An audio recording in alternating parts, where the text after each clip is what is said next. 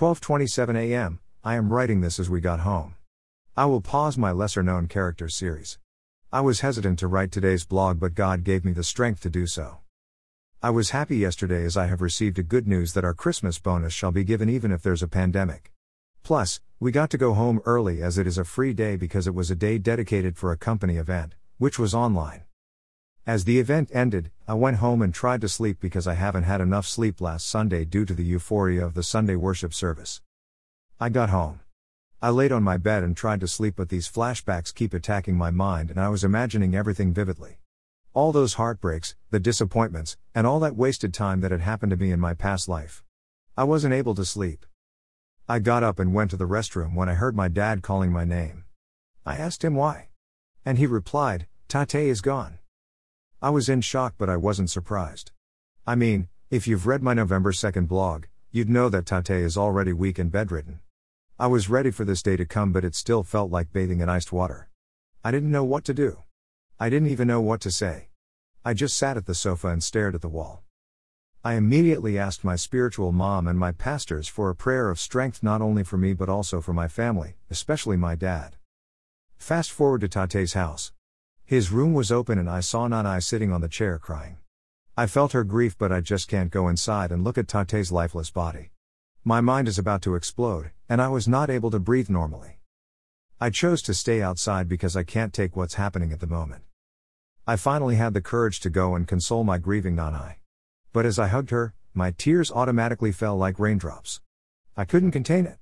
She was telling me that Tate was always looking for me as I was his favorite Apo. I went out again. I've looked at the Bible app on my phone and saw this verse. Psalm 34:18, The Lord is near to the brokenhearted and saves the crushed in spirit. I broke down. I thank the Lord for his promise. I am assured that he will and he is hearing my cry and seeing every tears that had fallen from my eyes. I was assured that he will never leave me and is closer to me now that I am broken. Another verse came. Psalm 35, Weeping may tarry for the night, but joy comes with the morning. He assured me that this pain that I am feeling will never last, that this sorrow and all these heaviness in my heart will be taken away by Him in His perfect time. These verses showed me that God is always with me. Through joy, through suffering, through triumphs, and through defeat. I was interceding as I was sitting down. I prayed for His love to flow upon Nanai and all her children. Because I know that God will always show His love on all of us. But honestly, I wanted to quit. I didn't have the urge to write blogs anymore as my heart was pulverized. Just imagine having very vivid flashbacks one moment, then hearing your beloved grandfather's death after. I didn't want to continue. But then God was whispering in my ear that all of this is a part of His plan in my life, that all of these shall be used for the great plan that He has for me. So here I am, writing this blog even if I'm shattered because I know that God always has the perfect plan for me. That I shouldn't quit because the enemy will get me again and pull me back to who I was before, I don't want to be there anymore. I will run this race even if I fall down and have my knees wounded. I will do my best not to wander off and reach the finish line. That was my promise to God when I went back to Him. And I will make sure that the enemy shall not take me anymore because I know that my God will help me overcome and will give me victory. I've written this poem entitled Race. Race. I'm running, Lord. All broken down and tired. My knees are bruised and my feet are sore. My lungs are about to explode. My heart is heavy from all these things. But to you, I'll sing. All to you, my King. All to you, my King. I know that you will strengthen me. I know that you will help me see. Though I get beat down, shattered. I won't give up, I'll follow. I'll be running this race. I'll be running with you.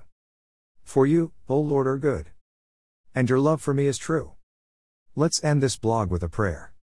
Father, we know that sometimes, running the race towards you will get us beaten up, broken, tired, and depressed but we know in our hearts that you will lift us up and strengthen us to continue this journey. Lord, we ask for your mighty hands to protect us from all the things that the enemy is throwing at us to make us stop. Give us a steadfast heart that looks only on our prize, which is you. Strengthen us and guide us in everything that we do. Amen. This race is the most difficult race to run. But as we have God on our side, we know that He is always there running with us. 2 Timothy 4 8 I have fought the good fight, I have finished the race, I have kept the faith.